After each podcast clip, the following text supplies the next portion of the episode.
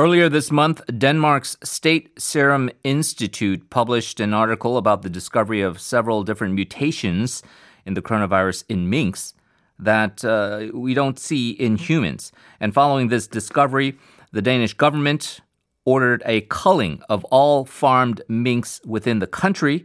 The UK also set a travel ban to Denmark although both measures have been subsequently revoked after some backlash. So, to find out more about this finding and how worried we should be about this, uh, we are pleased to be joined by the professor of medicine, infectious diseases at Georgetown University Medical Center, Dr. Daniel Lucey, on the line. Hello.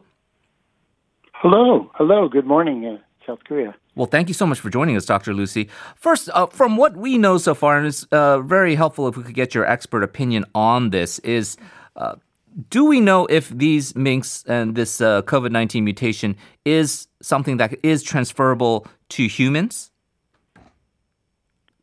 Um, yes, there are some uh, mutations in the SARS coronavirus number two that causes COVID that um, have occurred in mink in uh, both Denmark and earlier, um, a couple of months earlier, in the Netherlands, uh, and uh, have then infected uh, humans from the mink.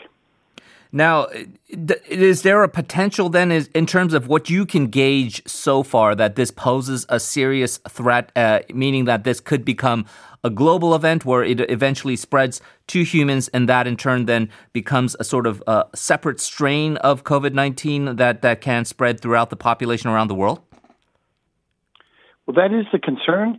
Uh, however, fortunately, just I would say in the last, uh, well, over the weekend, uh, the last three days, two to three days, uh, it, it, looks like uh, the scientists in Denmark and at the World Health Organization in in Geneva and elsewhere think that probably right now the mutation does not represent a, a serious threat in terms of being more contagious between people or in terms of being more deadly of a disease in people or even of uh, making current uh, candidate COVID vaccines less likely to work right now. So mm. that's what's been worked out, uh, you know, o- over the past uh, couple days to weeks.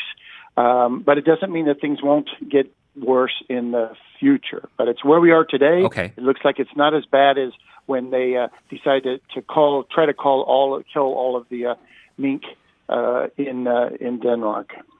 You know, one one of the uh, effects of this COVID nineteen pandemic around the world is that a lot of us have become uh, somewhat armchair or amateur epidemiologists, right? We all kind of follow the website like Worldometer numbers and, and, and we look at the spread and, and we look at the uh, logarithmic scales and all this. And obviously, a lot of this is done uh, through uh, a layperson's perspective, like myself. But uh, what we know about uh, a coronavirus like COVID 19 and compared to previous outbreaks of uh, coronaviruses like SARS or MERS, this, this idea that um, it can be transferable or mutated within animals and spreading to humans once again, is it unprecedented with uh, this particular strain with COVID 19 or it, has it uh, happened before with, let's say, SARS or MERS? Well, with SARS, um, there were uh, at least three uh, different animal species that had the virus. Presumably, it came from bats, but then infected civets and uh, ferret badgers and raccoon dogs. And then people got infected from uh, those animals, primarily, we think, from civets. Um, and, and, and, as a result, um, and we think that there's some mutation that occurred in the original SARS in 2003 mm-hmm. uh, virus between bats and, and civets or these other animals, and then when it infected people. Um, and so there was a massive uh, culling uh, in, in China, for example, of the, of the civets. Um, there were civet farms uh, before SARS, but then uh, they, they, they basically um, killed all the the, the civets in, in, in the farms um, as a as a type of a measure of control. Um, other other examples of animals uh, uh, being a source of infection for people is uh, is the Middle East respiratory syndrome. Yeah. Everyone knows very well in Seoul uh, from 2015, and there it's the camels um, that transmit to humans as well as person to person.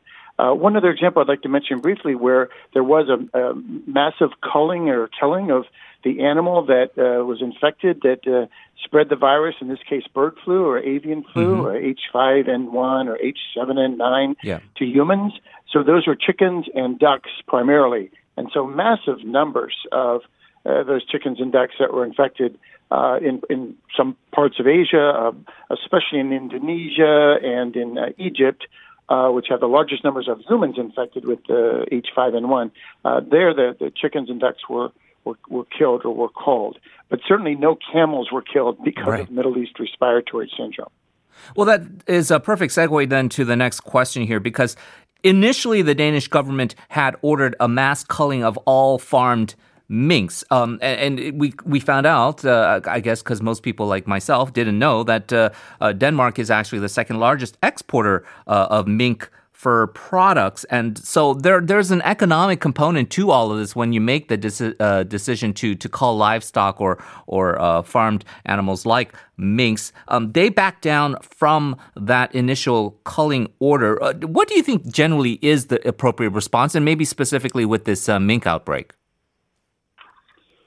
Well, I think it depends, uh, or it should depend, at least in part, an important part on the science. Mm. How great of a threat uh, is the virus in the in the animal population, whatever that is, uh, whether it's mink or it's you know camels for MERS or civets for SARS or chickens or ducks for bird flu, uh, et cetera. Um, but also, as you said, there's a very important uh, economic component uh, to to to all of these outbreaks and all of these animals, uh, including this one now in in Denmark. Um, and, and, and the original observation in the Netherlands where mink were infected and some people got infected from the mink in the Netherlands. And so there's extensive culling there. And even in the United States, uh, in certain, in a couple of states in the United States, such as Utah, mm-hmm. uh, there's been uh, infected mink with this virus. Mm-hmm. And so they've been uh, culled, although the farms are much smaller than in Denmark or in the Netherlands. Uh, so the economic right. impact is still real, but it's not as massive as, as in Denmark. So, uh, I, you know, I, re- I would defer to the Danish scientists and the and the health officials. Um, um, but it, it seems that the uh, as far as whether or not to call all the mink or just the ones that the farms that are have infected mink. Right. Um, but I think that the initial concern that this was going to trigger a new pandemic of sort of a SARS coronavirus mutation around the world and our vaccines wouldn't work. Fortunately, yeah. that's not the case. Well, yeah, and then just briefly for that final question in regards to the vaccine, as you mentioned, we've been getting so much um, positive news. I think people feeling optimistic about the, the so-called 90% uh, effective rates from the Pfizer trials and then uh, the, the 95% claims coming out of Moderna uh, very recently. Uh, there is already rampant vaccine skepticism uh, abounding, uh, particularly notably in the U.S. population. this we should put people's minds at ease that somehow this vaccine won't be effective just because of these news reports coming out of Denmark, right? Yes, I agree. Now that we know what we know over the last couple of days from uh, scientists in Denmark and at the World Health Organization who evaluated this uh, data from the mink, uh, the virus from the mink, yeah, it it it, uh, it, it won't uh, prevent these vaccines um, that you just mentioned, uh, Pfizer, BioNTech from Germany, and Moderna from the U.S. from being effective. Um, but the vaccine skepticism also has to do with you know the safety of the vaccines and the trust. Most importantly, the trust. Yeah. So I think that um, uh, you know these will be or must be shown to be effective and safe uh, for the U.S. Food and Drug Administration to give them a emergency use authorization, which uh, everyone uh, here is hoping will occur before the end of this year. So sometime you know in before the end of December, we hope. Well, uh, certainly, uh, we all uh, hope along with you. Uh, Dr. Lucey, thank you so much for uh, your insights into this and uh, look forward to talking to you again soon. Oh, well, thank you very much. It's really always my pleasure. Thank you. Bye bye.